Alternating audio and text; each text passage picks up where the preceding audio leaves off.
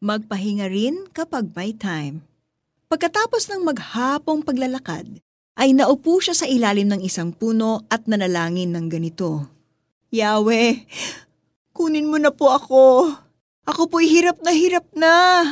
Mabuti ba pong mamatay na ako?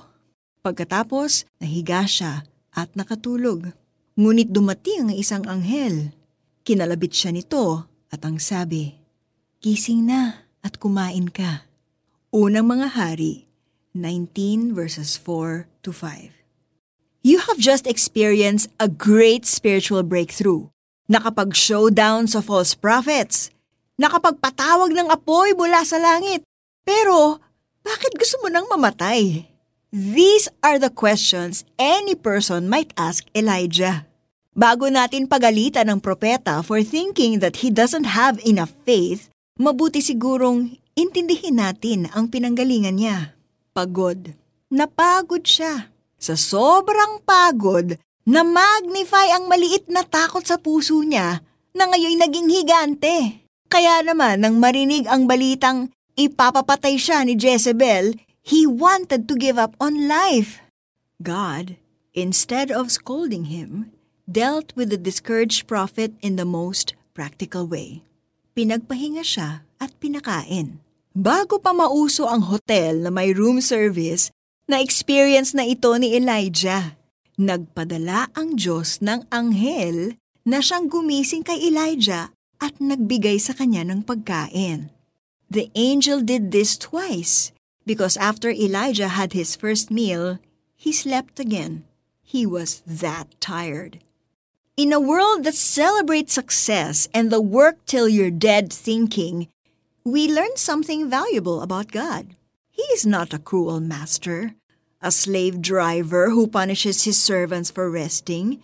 In fact, siya mismo ang nagbibigay ng kapahingahan sa atin kapag napapagod tayo. It's time to stop feeling guilty when we have to step away for a while to rest. It is biblical to rest. Kung si Elijah nga, kinailangan magpahinga, bakit hindi tayo? Let's pray. Dear God, may my soul find rest in you alone. Tulungan ninyo akong makapagpahinga upang muling magkalakas para paglingkuran kayo. In Jesus' name, Amen. Para sa ating application, sa buwang ito, magtakda ng isa o dalawang araw kung kailan wala kang ibang gagawin kung hindi magpahinga catch up on sleep, enjoy eating good food, yung hindi ka nagmamadali sa pagkain. Pray, talk to God, and thank Him for giving you the strength and ask Him for fresh inspiration to continue. Pagkatapos ng maghapong paglalakad, ay naupo siya sa ilalim ng isang puno at nanalangin ng ganito. Yahweh, kunin mo na po ako. Ako po'y hirap na hirap na. Mabuti ba pong mamatay na ako? Pagkatapos, nahiga siya at nakatulog.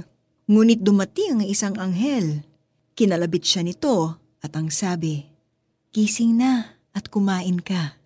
Unang mga hari, 19 verses 4 to 5. This is Miriam Kiambao Roberto. May you have a God-filled day.